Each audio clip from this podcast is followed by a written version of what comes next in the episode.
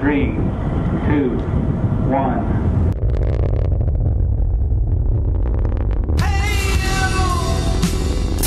You're now listening to the sounds of Fawn and the beat.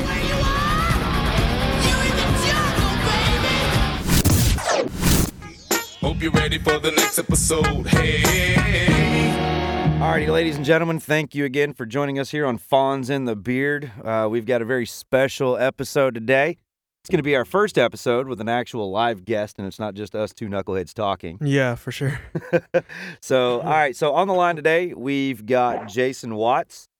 He is a buddy of mine from back in the day. Uh, to be honest, though, this is probably the first time I've communicated with him in over 22 years. Yeah, Yeah, that's Yeah, a long time. About yeah, at, le- at least 20. yeah. At least 20. Uh, so anyway, um, Jason is a composer, and um, he- this man actually wears many hats. To be honest, he uh, he uh, not not only does he produce, he does a couple other things that we'll go ahead and go over as well. Besides the composing and everything else, he actually he actually sent me a laundry list. Check this out, Alfonso. Oh God. Oh, look at it. Yeah, it's like I showed this to Neely, and he's like, "Dude could write a book about himself." I know, right? I'm like, "Yeah." Uh, yeah, that, that would probably be a bad idea. Uh, Uh, But anyway, so how you doing today, Jason? uh, I'm doing pretty well. No Uh, complaints. No, right? I mean, even How are you? I'm I'm doing well. I, I really am. But even if I were to complain, I don't think anybody'd give two shits. So that's why. So and Hey, just, I, I, I feel the same way about myself. So right. All right. So just to let you know, this point? is this is kind of an adult oriented program. So don't feel too bad Great. if you have to say any vulgarities or anything like that because we are a bunch of adults here. Even though even though my partner Sounds here good to is me. 20 years younger than we are. I'm still an adult. wow. Okay. Almost 20 years. It's not quite. You're what, 23? I'm 22. Yeah, well, I'm about to be 23. yeah, so Yeah, the uh, the last podcast interview I did a couple of years ago for this um, for Entertain Me Arkansas, uh, they invited me on there, and I'm just steadily rolling out the the profanities, and Well, they uh, finally said, "Well, I hope." Well, they finally said, "Well, I hope no kids are going to be listening to this," and I'm like, "Oh my god." And they're like, no, we're just joking. It's, it's okay. You can cuss all you want. that's good. That's good. yeah. All right. So, um, now the just to kind of give you a heads up, uh, Jason and uh, everybody else that may be just catching this as their first episode. Uh, this is everything audio again with Fawns and the Beard, and we pretty much talk about everything and anything that has to do with um, audio, sound. It could be, you know, anything from ADR, of course, you know, composing for uh, uh, for for movies and film or and uh, television, whatever it may be. Um, you know, and so it's just one of those things where, you know, if it has to do with audio, we're basically going to discuss it. Um, Okay. So anyway, um, you know, um, I kind of give a backstory. I know I just give it a little bit about Yeah. how me and Jason know each other. Um, and, and if you don't want to, if you don't want to speak about this, Jason, it's okay. But anyway, no. Um, back in high school, I actually had a group of friends Mm-hmm. that were also in a group of friends with Jason. Um, it was uh, Yep. another Jason, Jason Ashworth, uh, which Yes. I actually lived with at the time, and then a bunch of other miscreants that we used to hang out with. As a matter of fact, when I first met Jason, it wasn't even at school. It was across the street from the school at the park that all of us potheads would meet at. Now I don't know. I can't speak specifically for Jason because I know you still smoke cigarettes, by the way. Oh man, yeah, you make me admit my admit my bad habit. Yeah. Hey man, I I'm gonna let you know I've got that bad habit as well. But anyway, Yeah, every second you walk out with that vape. Yeah, well, I'm actually yeah, I vape now instead of cigarette smoking, but it's still nicotine.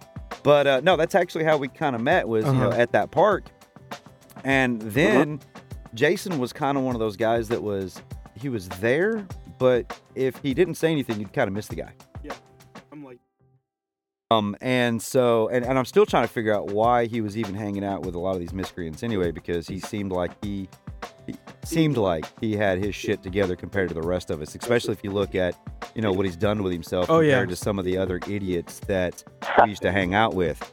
Um, with the, with It, it, I, I, it just seemed that way. I promise. but anyway, yeah. So we would, I would go over there. I would smoke cigarettes. I'd smoke a joint, and then I'd end up going to school. And then Jason would, he'd go off and go do his thing as well. Uh, like I said, you know, we were, to be honest, we were more of acquaintances at that point in time. Um, Yes, And again, yes. it was just barely. It was just basically because you know we hang we hung in the same groups. Um, but now Jason, after school, actually decided to go make something of himself. I, as you already know, Alfonso, I dropped out of high school and then I joined the military, and now I'm making something of my life. But thankfully, um, He beat I- you to the punch. yeah, he did. He did beat me to the punch, but uh, it's good though because now I actually have somebody to talk to that's in the industry that I'm getting into, and so therefore I, I, I actually have some ammunition. Um, Actually, you know, I have to tell you, it wasn't immediately after high school. I mean, I absolutely did nothing for years, more or less. I was a, like a club DJ for oh wow! for uh, yeah for geez, I don't even know how long, maybe uh, five or six years or so. Um, really uh, getting into getting back into composing and um, all of the film scoring, and all all of that. It really happened around 2009 officially when I moved back here from uh, to to Arkansas from Ohio. so so yeah, before that I was doing nothing. I Right, mean, you know. What- I mean, not not nothing, but right. nothing major. Here's my question: What would persuade you to move back to Arkansas? I mean, you got away. Well, um, it, it was the uh, it was actually the the economic downturn of 2008. Um, I just always, when people ask me that question, I've been- been asked quite a bit. Um, I always just put it this way: um, Ohio was so was hit so hard by that um, that within a month um, we had a local um, uh, mailman who retired from the postal system, and there were so many jobless people within a month after the the economic collapse that 600, 600 people lined up to apply for that job. Oh wow! Um, companies were dying daily, and um, I thought I was pretty safe from it for a while. But then the company I worked for started falling apart too. So um, I packed up and came back here, where really nothing nothing here had been affected at that time, really by the by the the crash, if you want to call it that. right? Yeah. Um, but yeah, you know, the funny thing is, the minute I got to Ohio, everyone up there was like, why on earth would you move from Arkansas to Ohio? I'm like, it, it's Arkansas. I mean, I don't know. I don't know. Uh, yeah, I mean, the only thing Arkansas really has going for it, in my opinion, is the Ozarks, Oh, the springs. the Springs, because it's beautiful up there. Um, but Oh, yeah. then again, Oh, you yeah. turn around and you go south a little bit from there, and then you're in, you know, um, oh, what is the name of that town with the paper mill in it? Um, Mm. Pine Bluff. Um, No, not Pine yes. Bluff. Yeah, it is Pine Bluff. Yeah, and then and you, know, and you go there, and then you're like, you're like, you know, paper mill. It, I don't know if you've ever been around a paper mill, Alfonso. It is one of the most god awful smells. oh God. I think the only thing that can compare to that, in my opinion, would probably be it the smells burn like pits old. in Iraq. It smells like old, soiled, dirty diapers. Yes, yes, and feet. Yes, and heat. Yes. All right, all right. yeah, so, you gotta, you gotta get them. You gotta get them cooking. You're right. All right, so uh, let's kind of get into some of the meat and the potatoes of why we actually Sure. have you on here today. Now, um, now you did send me kind of a quick, rough bio, uh, talking about how you um, you found your niche in music early in life. Uh, you said right around nine years old, right? yeah, that was um, that was when I started piano lessons. Yes. Okay. Um, Now, was that forced on you? and then it was. Well, no, no, not at all. Uh, I was not one of those kids you had to force. Um, I actually more or less begged. Uh, my cousin, who's don't laugh, her name is Debbie Gibson. Um, and your your partner may not even know that name. I'm sure you do, David. oh, I know. but, yes, uh, I'm a child of the I'm a um, child of the '80s. Yes. Yeah, she uh, she's a very good um, piano at the piano. So um, around that age, I, I don't really remember exactly what it was that drew me to it, but I just thought, hey, you know, she's cousin, she's close, she can teach me how to play piano. So yeah, I started off on that, and then it was um, middle school before I picked up the next thing, which was trumpet. Right. That's what I did. Nice. All right, so now uh, let's fast forward a little bit um, to your teenage years. Uh, it says here that, uh, I mean, how do you jump from playing the piano to wanting to compose music? I mean, that's kind of a large leap right there, isn't it? Um. Yeah. Well, yes and no. I mean, I think I think well, with the piano, with the keyboard, and and I think maybe this is also true with the guitar as well. Most instru- instruments that can play chords, unlike the trumpet or saxophone, you know, the other instruments I play. Um, you know, with the trumpet or with the saxophone, with a violin, you can play a melody. Um, but with with the keyboard, you know, I mean, you, you've got the full spectrum of an orchestra laid out across the keys. In fact, the keyboard's got more um, high end and low end than an orchestra can even reach. So um, I, I think that maybe it's just kind of a natural thing that, that most kids who play the piano, whether they whether they ever sit down and say, "I'm going to start composing music," they're sitting at home doing it anyway Right. um, in between practicing their pieces that their teachers, their instructors are making them perform or whatever, you know, they're going to be sitting there writing things anyway. So uh, I think it kind of comes naturally. Um, the other thing, really, though, and this is something I mentioned in that list of stuff I sent you, um, the first uh, keyboard synthesizer I got, um, I think I was 12 or 13, had um, uh, like 16 track multi track recorder built in. And so that was the other sort of bridging uh, aspect, I guess you could say. Um, once I got that, then actually sitting and writing anything on the keyboard, on that keyboard at least, I could sit there and, and just record it in piece by piece. And that was kind of really where it started. Okay. Um, you got any questions so far, Alfonso? I was just gonna say, yeah, that that must have been pretty difficult. I imagine everything. I always imagine how things back before my a- era and age, before the complete digitization of almost everything, it must have been hard, Mhm. especially the beginning of digital uh, recording. It must have been difficult to even figure out how to work that. Did you?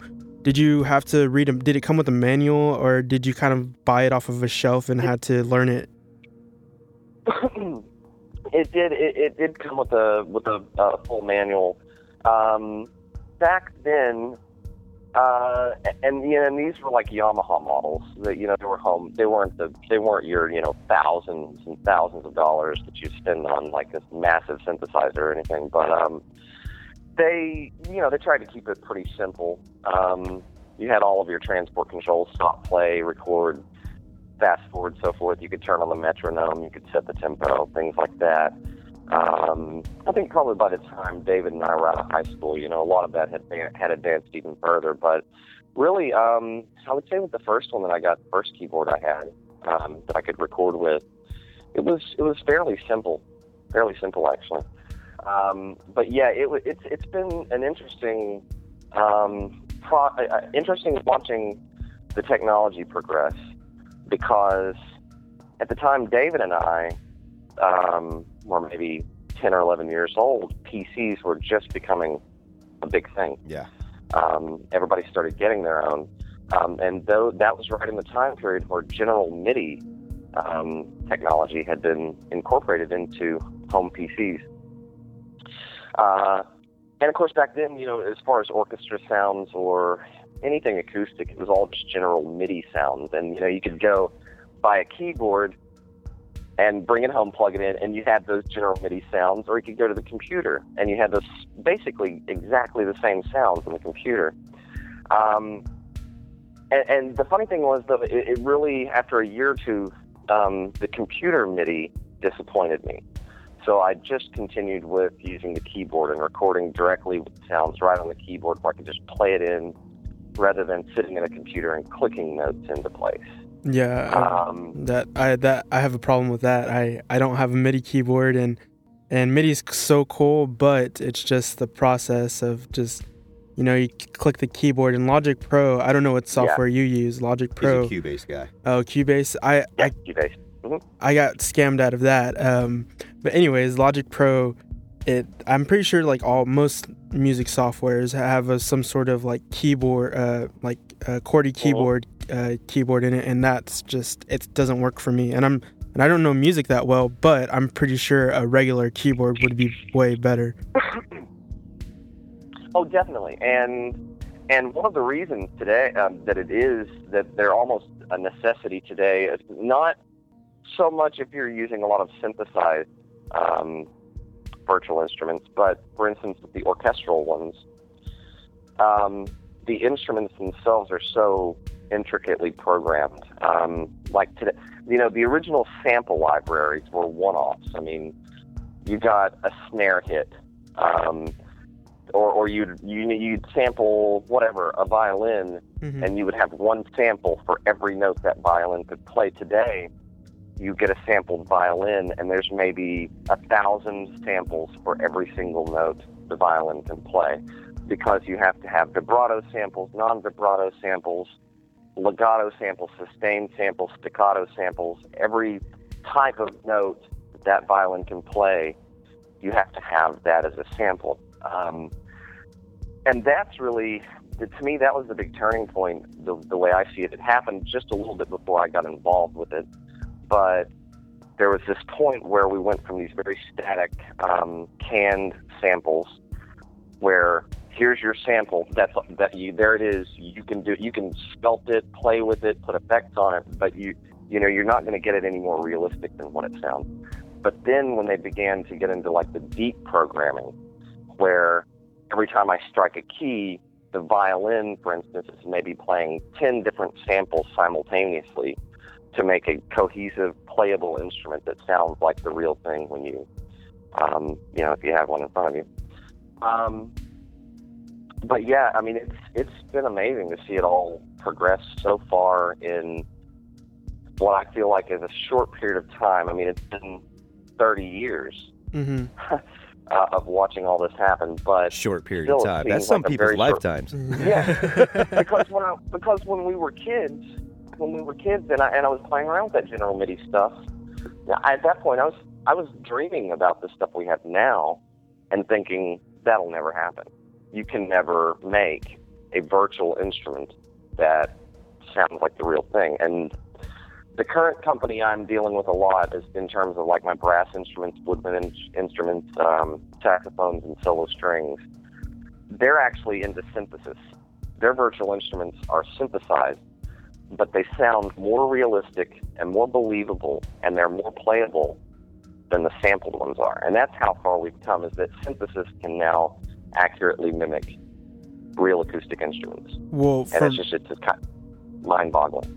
from what uh, I learned from my uh, boss over at the Modern Art Museum of Fort Worth is uh, there's difference the, there's differences between the analog and like digital, and the main difference between digital and maybe it's the same thing with synthesizers um, or synth uh, like you said synthesis is uh, the uh, most of the time digital it has a sample of just the uh, the instrument and that's why Mhm. digital sometimes isn't that great because it's just the sample and you can't go like you said there's not as much uh, in depth there's not every single bit of note like you were saying there's not a sustain Mhm. note and everything but the but there are digital synths that will that are model synths which they uh, have the the basically the same they have like the model of the sound or uh, that that Mhm. the, that it's recreating from the actual analog synth and and you can shape that model to basically work like the analog uh, synthesizer.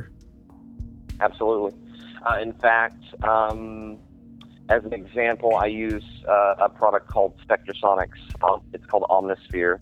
Yes, yes, Um, we uh, we actually got that here at TCC uh, because Oh, awesome. ano- another composer of our uh, I forget, uh, but Patrick, he's our instructional uh, supervisor or something here in the department.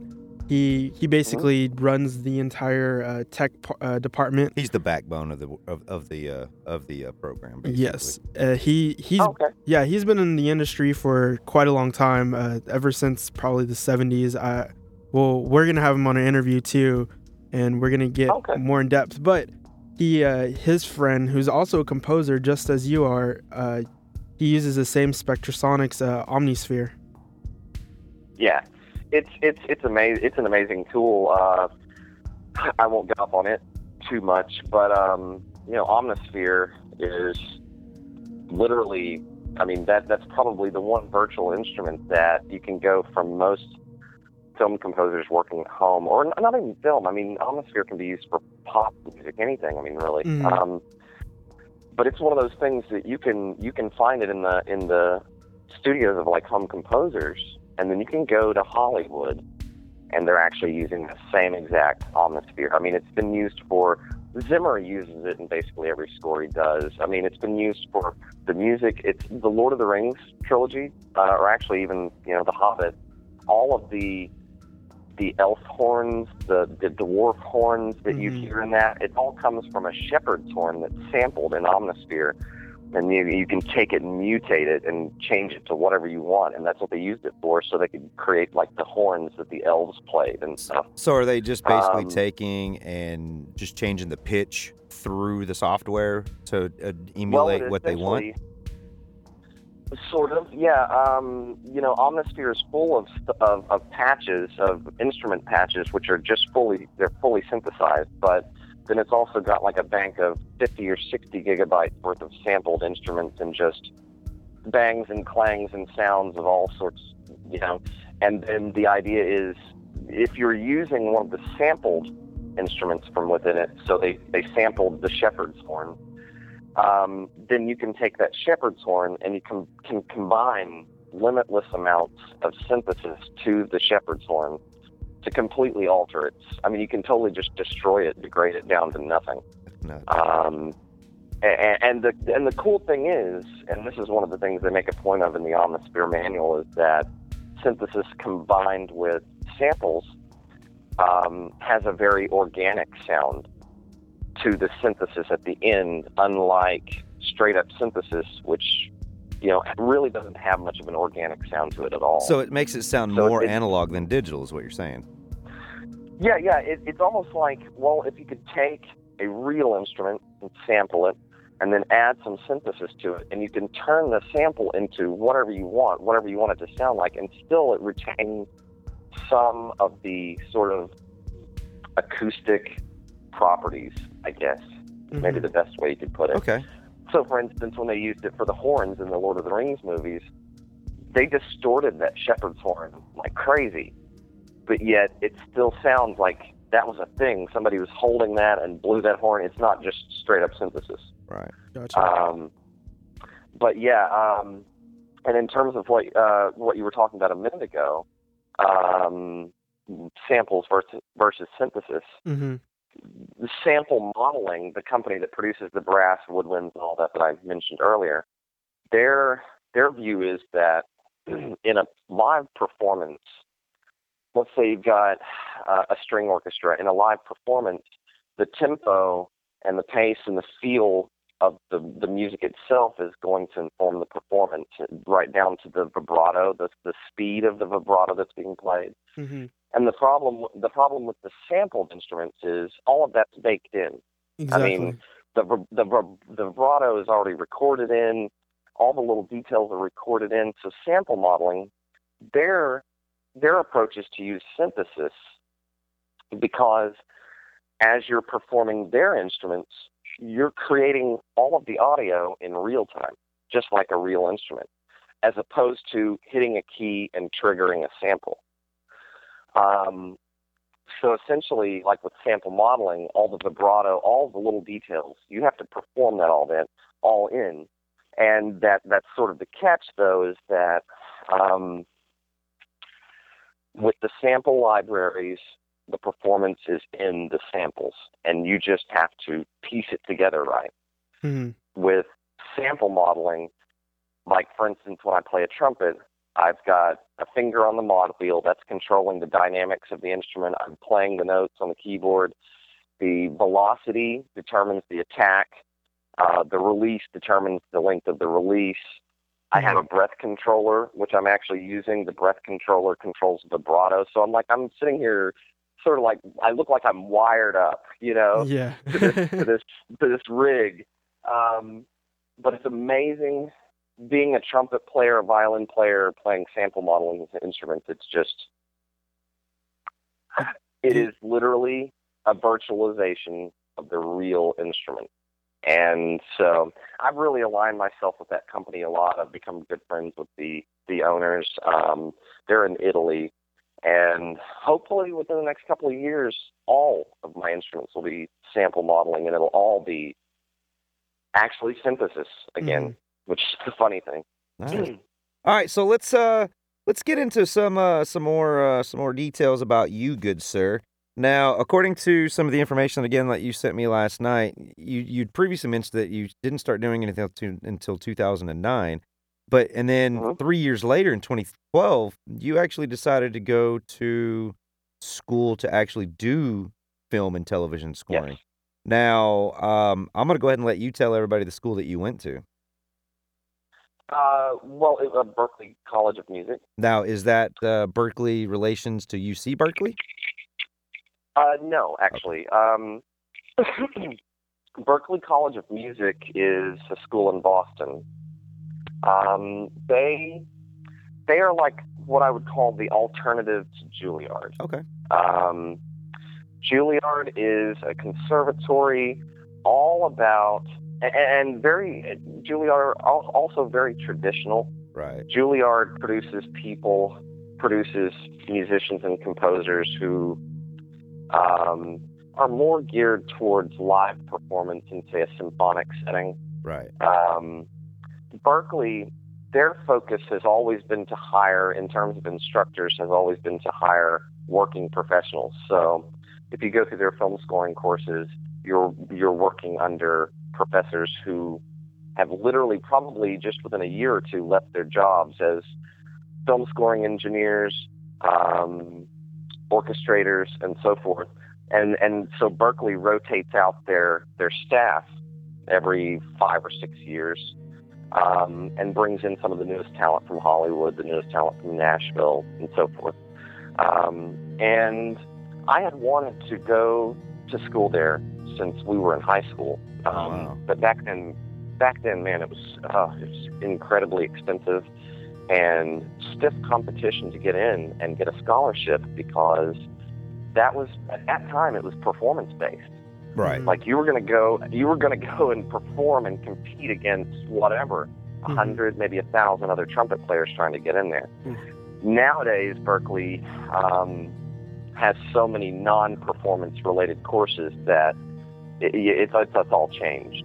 Um, but yeah, and I and I will mention I didn't go to Boston actually. Um, it took me about a year and a half to become convinced that it would even work hmm but I did I did their online schooling, Okay. um, and the reason the reason I had to be convinced that it would work is because I'm not easily bought into the idea of online schooling. yeah, I'm the same way. Um, but luckily for me, with it, none of mine being performance based, um, with it being just composition, orchestration, um, it, it all translated very well. I mean, I, I, re- I really enjoyed it. I mean, you're literally live in the classroom with them while they're teaching in Boston. Um, you get to interact and everything, and and like I said, there's nothing hands-on really about what I was the courses I was taking. So um, so yeah, it was really really good experience. Um, I didn't necessarily gain so much from the orchestration portions of it, but more in terms of the engineering portions. Okay. How are re- how are real world film scores recorded in Hollywood? hmm So more of the production side. You learned how to produce at that Right. point. Okay. Right. That's that's where I really learned the most from them. I think. All right. And so right after you get out of college, what was your first big project that you got to work on? Um, that was it was called the Sears New World Order. Um, it, it came about in such a strange way. Uh, a friend of mine um, worked for a man in Little Rock who is amazing, amazing, makes um, prosthetics for people, um, war veterans, um, people missing limbs. I mean, it, it's crazy. Like he does like these movie quality prosthetics and stuff. And my friend Christine is his secretary, and she asked, she said, "Well, my boss needs a computer nerd." And I said, um, well, that's really vague. But I could come meet with him and see if I could help him with whatever he needs. And I go and meet the guy, and he asked me to bring a resume. So I brought the resume, and as he's reading through it, he comes to the Berklee College of Music bit, and that's he latched onto it. And he just kept questioning me about it, and um, so he brings up this the the fact that he's written a book called The Seers New World Order, and that was sort of where that started. Um, basically, the guy had created a book, and it was going to be a physical paper on the shelf book, but also an e-book. Um, and his concept was to have music that would, when people were reading the e-book itself, like on their iPad or iPhone, hmm music would the music would cue up at the right moments and begin to play with the book. That's that's really Uh, cool. funny, funny thing, J.K. J.K. Rowling tried to do this with the Harry Potter stuff too, and we both discovered it doesn't really work. um, you, you just it, you can't really make music that works that way, where it changes with the book because everybody reads at their own pace. hmm Um, but what we ended up doing was taking all those ideas and moving them to the book's website. Um, so I ended up scoring uh, web pages essentially that had to do with different portions of the book. Um, the website itself is used as sort of a reference for the book. For the book. Um, and the website also hosts a lot of the interactive content. So if you're reading on iPad, um, I actually brought in we brought in voice talent and recorded them as the characters in the book. And so as you're reading it on an iPad or an iPhone, the the audio will come in at the times that it's supposed to. But now it's mostly narration. The beginning of the book, when you flip the first page open on the iPad, does play the theme, the the actual musical theme. hmm Um, but most of that's located on the website. So Feel free to plug that, by the way.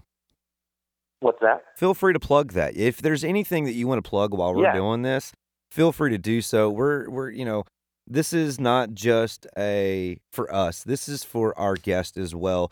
To where if you're trying to get more information out there, or if you want people to explore it, because you know it's it's it's great Sure. information. I mean, and it's and it's a great thing to be able to experience something that has been um, explored this route. Now, I do have a little something that I would like to say that I think you guys are actually, you know, um, pioneers because I don't know if you know this, but they're actually starting to make ebooks, regular ebooks, uh, more of a production where they are doing that now, where they're having voice actors come in, where they're doing it. And it's basically a movie for the ears.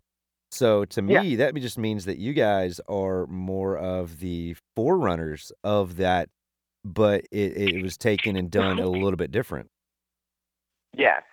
Yeah. Um, well, and this is going into the um, 5.1 headset that uh, that you and I have discussed in the past. Oh past. yeah, that's Um, right. You were working on a virtual reality uh, headset. Yeah. Um, again, uh, the the guy who wrote this book is, and I, I, I don't think he would be offended if he heard me calling him this. I probably called him this while I was working with him at the time, but he's sort of like a mad scientist. He's all he's always got ideas going for you know new things. Um, this guy, when he was 15 years old, he cr- he he created and patented his own fake skin, which he now uses in his prosthetics business. Um, 15 years old in like his mom and dad's basement. Um, so he's always cooking up new ideas, and the whole the whole idea with the 5.1 surround headset would be that um, it would initially work with the ebook, uh, but then it would you know expand. You would be able to use it with other things. Right. Uh, it was orig- the, the whole idea with it, and I think I told you this before, David, was that it was going to be integrated into the Oculus Rift VR helmet. Right. Um, Mike Mike bought into the um, developers version of the Oculus Rift, Mm-hmm. which meant he got one of them very early, and they gave him a lot of a lot of manuals and stuff to look over that tell you how to develop media for the Oculus Rift. And also, they allowed the opportunity for Mike, for instance, to offer up a design which would incorporate this 5.1 headset into the actual device itself, the VR helmet. So that was sort of the goal of it um, in the long run.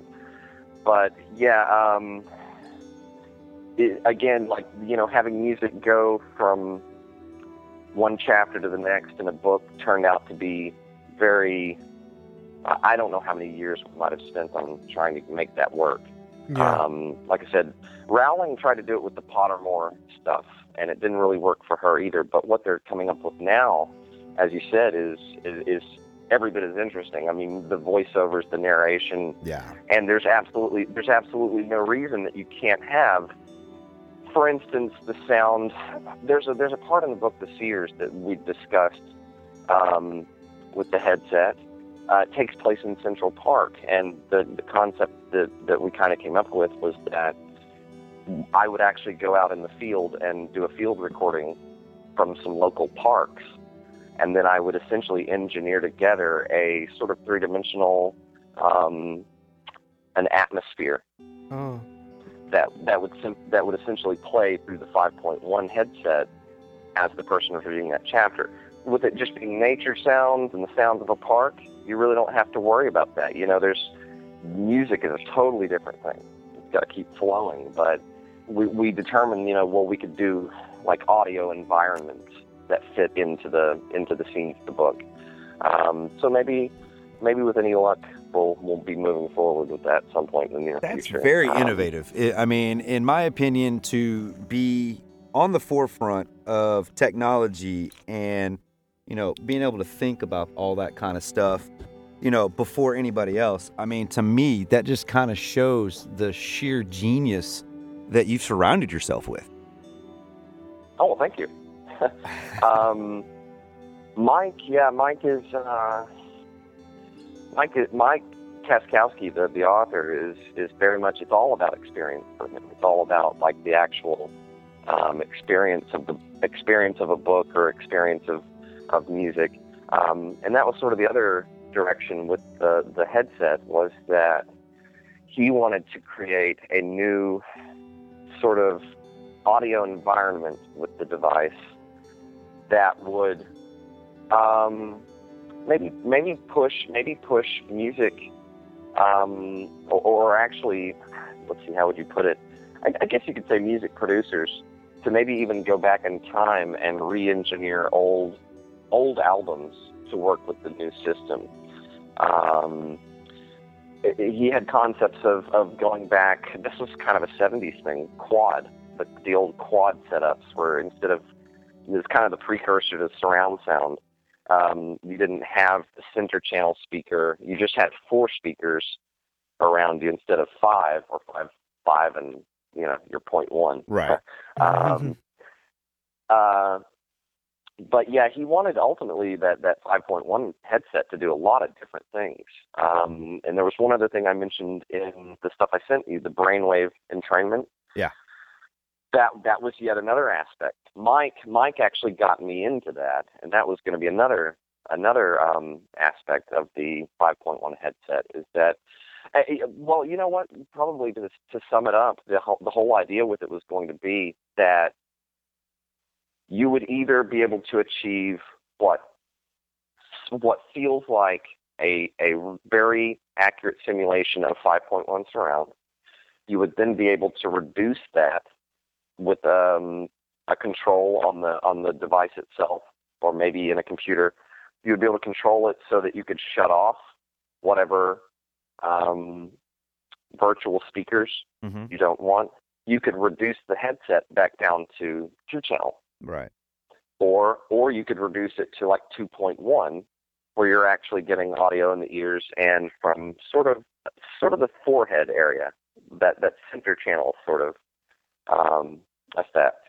Uh, and the idea was it would be you could plug it into your um, your audio system at home and watch a movie. I actually watched Star Wars, um, A New Hope, uh, in its entirety with my prototype. on, Oh, wow. And uh, and it was it was pretty cool.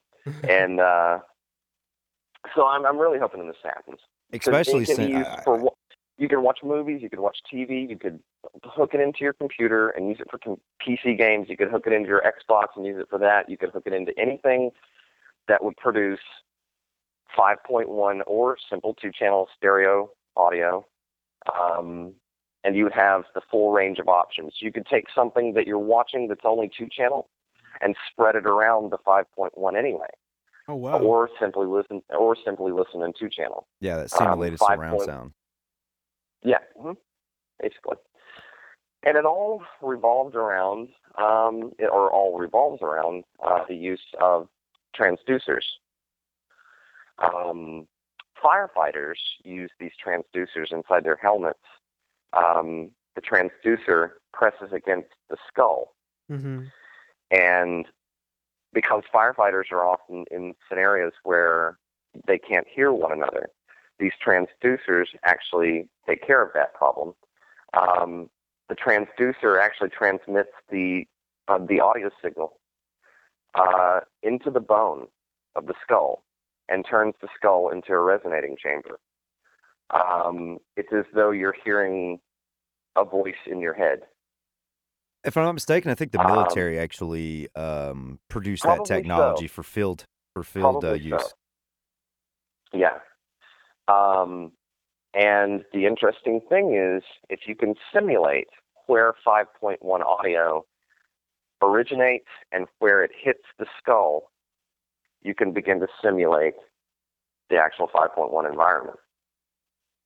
So you would have a transducer that would essentially press somewhere in the center of the forehead, kind of high. Um, you would have two that would be on the temples, and then you would have two, uh, and it took a while to get these placed properly, but you would have two sort of at the back of the base of your skull, right above where your neck joins, um, producing the rear audio. Um, and it's pretty authentic. Won't lie, it's pretty authentic.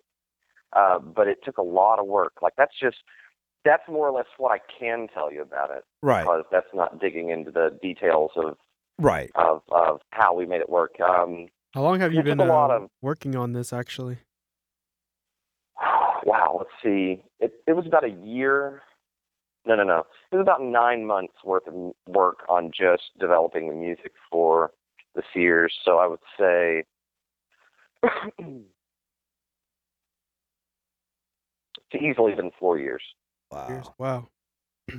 You know, I Yeah. just was while you were explaining all this, I just had a complete and utter thought, and it may or may not be relevant or not, but would there be any way to use this technology to help individuals that can't hear? Yes. Um, in fact, if you're familiar with cochlear implants, Right. Yes. um, it's essentially the same thing. Oh, okay. Um, it's essentially the same thing. The difference is that you know with the cochlear, there it's a flat, it's a very very paper thin flat transducer, um, and of course they're opening the skin and actually applying that transducer directly to the bone. Um, but it's the same exact concept. The idea is the ear, the inner ear has um, tiny hairs and bones. which yeah and and and uh, yeah and and they actually work together the the, the tiny little bone i mean if you if you look at the diagram of an ear you'll see the the bones you're talking about. They're little they look like tiny little fragments. Mm-hmm. um and the bone and the hair inside the ear uh the hair itself um picks up on electrical impulses. Um and it all ties together so that essentially um the sound vibrates from the transducer into the bone and then just radiates from there. So, for instance, as I was designing the headset, I was thinking, okay, well, if a person is sitting uh, in the ideal position for a 5.1 environment, then then the center channel speaker should ideally hit somewhere in the center of their forehead. And I mean, of course, in real life, in scenarios like that, you know, you're you're actually getting sound resonating through your bones to begin with. It's just you don't sense it that way. And and that that was another tricky thing about the headset was figuring out how to make people um, how to keep it from feeling like the the audio is actually being transmitted into the bone. Because if you get the power too high on it, you'll feel the transducer vibrating against your skin That's that's and you what I was don't want that. But you can simulate essentially the sort of direct sound path hmm from where a speaker would be to where it would actually hit you in the head. And that's a sort of, that's basically how you know I began placing the transducers um, to get the effect that I wanted. Um, but the idea is uh, they vibrate, they send the audio signal into the bone um, because you know the one transducer's on your forehead. It gives you the sensation that it's coming from in front of you. The ones in the back, lower the base of your skull, give you the sense that that sound is coming from behind you. But the actual effect, if you were to describe it to someone, this is the way I describe it when I watched Star Wars, for instance. It's like your skull becomes the auditorium. That's what it sounds like. Um, it sounds like it's completely taking place three dimensionally, completely compart- compartmentalized inside your head. Um, which and it's it's really it's a cool effect. I can't believe that no one else has has developed it yet. It's all right. Um, uh, I'm gonna I'm gonna end up um, biting the bullet, making a trip to Arkansas just so I can experience this myself. Um, Okay. Because it sounds like a very interesting time, and then on top of that, uh, it'll give me an excuse to actually go see some of the people that I haven't seen in 20 years. Yeah, yeah, you got to you got to you got to come to the reunion, man. Well, seeing as how I didn't graduate, I don't know if they'll allow me in, but I bet you if I showed up, everybody'd be like, "I know this guy." Oh yeah, they wouldn't care. Now, um, to- Did- did- go ahead. oh, go ahead. All right, so um, no, what I was gonna suggest, what I was gonna talk about now is because again, we're we're actually almost to the end of the list of the stuff that you gave me. Um, you, Yeah. you also say that uh, you are a acoustical science nerd, and uh, if I'm not Yeah. mistaken, um, I, I, I saw that uh, I don't know if is it the company that you own or a company that you work with that is actually doing the acoustic design for a high school. Um, well, we weren't. We were not actually specifically involved in the the the, the acoustical portions of the design, but um, uh, we were we were mostly involved in the installation. Okay. Um, but uh, yeah, that's actually that is more or less what I you know call my day job. That's the family business. My dad's um, general contracting firm that he started in 1995. That's cool. So now, how? So and, and then luckily, luckily, you know, like in that like in that sit- situation, those those photos you saw, the posts that I made, yeah. um, you know, a lot of times it's kind of like things overlap. I mean, getting to go to, for instance, the new North Little Rock High School here in Arkansas, and getting to be in there while they're setting up and designing the entire like I mean they've got a news production facility in the high school, a complete production suite, product music production studio in the high school. You know, and it's it's just it's nice to go to these places, these schools, and see these things going in. All this stuff that we didn't have Right. when we were in high school. Yeah, I I was- mean, we were nowhere near any of that. Yeah, and was- now they have they have broadcasting facilities in the North Little Rock High School that would rival the, any of the any of the local like news channels. I Yeah. mean, it's ridiculous.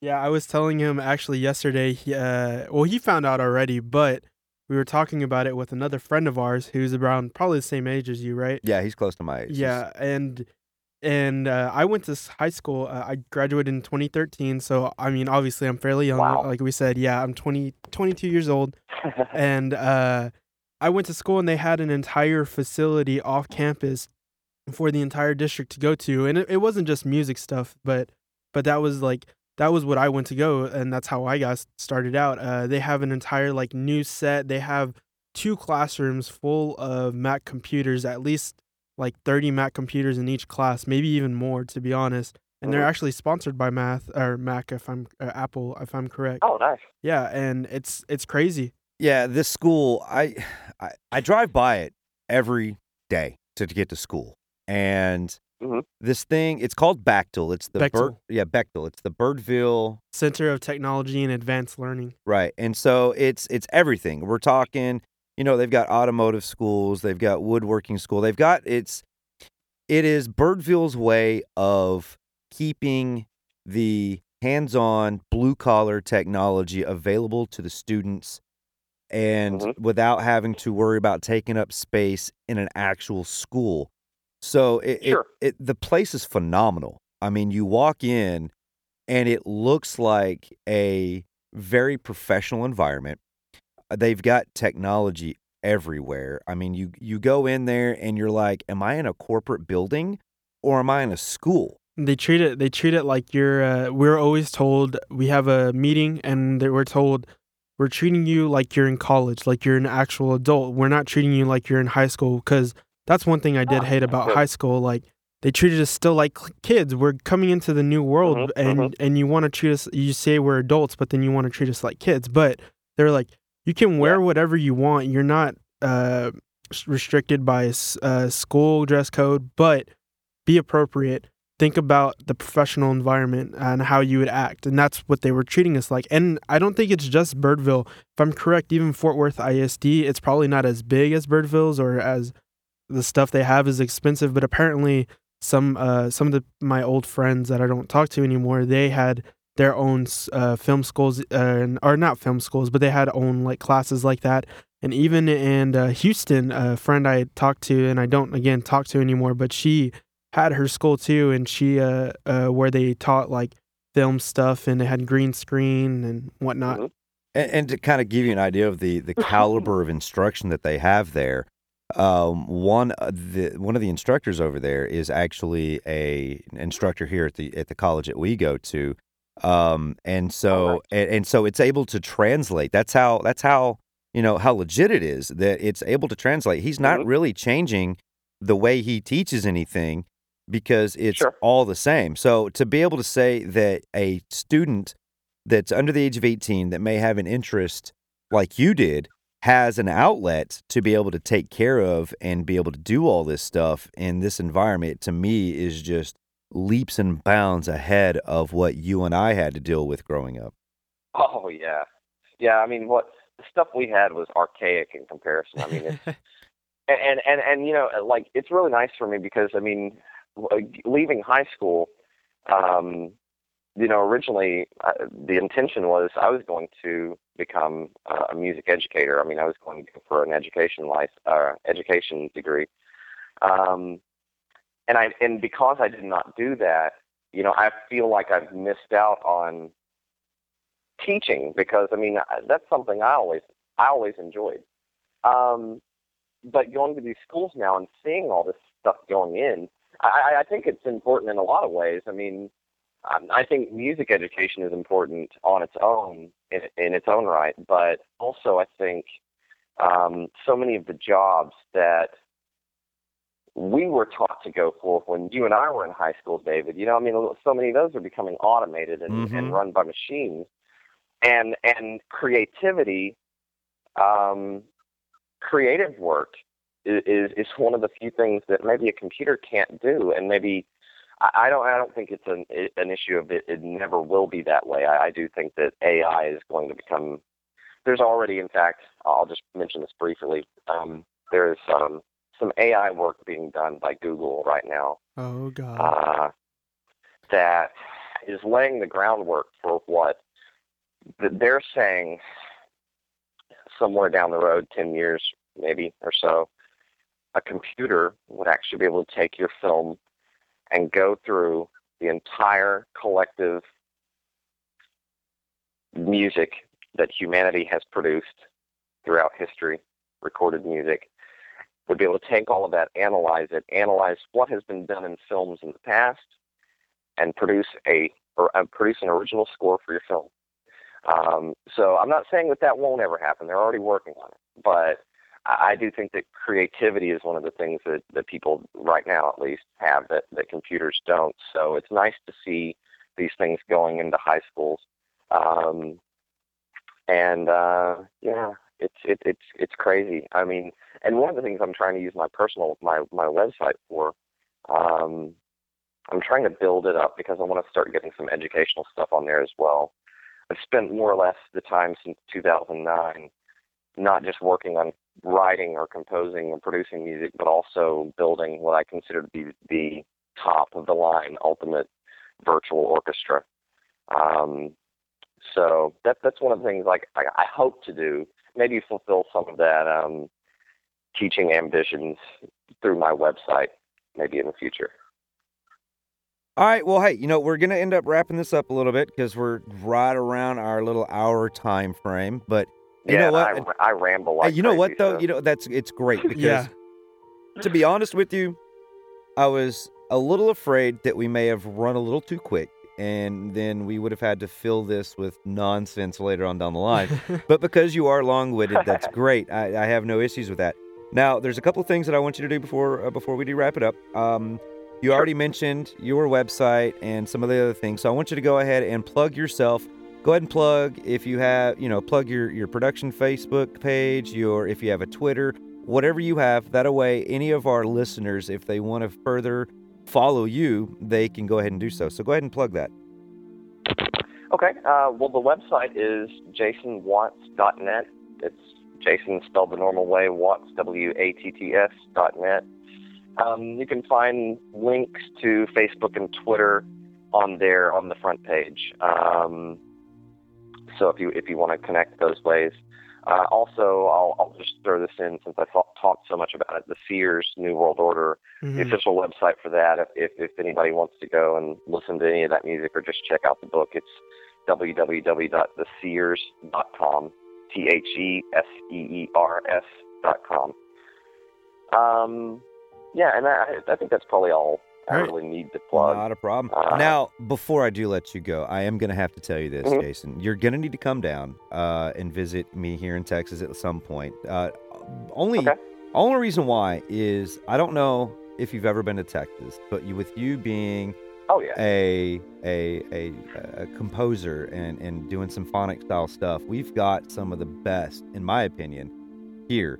Um, like uh, like my partner here, Fonz had specifically stated earlier, he works at the Kimbell, which the modern. the modern, which is right next to the Kimbell. My bad. Yeah. Uh, but they've got some of the best music performances that happen there. And then of course we've Yeah. got Bass Hall, which is right down the road from there exactly. as well. Yeah. So I mean, we are actually in the area that we're at. We're not in the Dallas area. We're in the Fort Worth area. So it's a lot more cultural, Exactly. in my opinion, than it Yeah. is in the Oh, yeah, Dallas area. So you need to come down and Mhm. visit. Um, and it, plus, of course, it'll give us an excuse to to, to get together again. Um, and plus, Yeah, you, you would probably be able to afford to visit me before I'd be able to afford to visit you. a college student, man, it's Ah. not making a whole lot of money. so, all right. Well, uh, yeah, I mean, I'd love to. all right. Well, I'd like to thank you again. Again, uh, our guest today was Jason Watts. Uh, again, go look at any of the materials that he had said today. Anything you'd like to mention, Fonz? No, uh, it was great uh, talking to you, man. I always love talking to other people that get into audio. It just it just expands my no- not ugh, my knowledge because I'm barely getting into it, but you've been in into it for uh, years, and and it I wish it just makes me want to even strive harder to be what I want to be. Hey, that's great. Yeah, I mean, I, I've I've enjoyed it. I'm happy to talk to you both. Uh, it's been fun. All right, Jason. Well, again, thank you again. Um, good catching up Thank with you. you. And I'm going to try not to be a stranger. I'm actually probably going to give you a call here before too long because I actually have a proposal for you. And we'll get into that more later. Sounds good. All right, brother. Well, you have a good one. And thank you again, sir.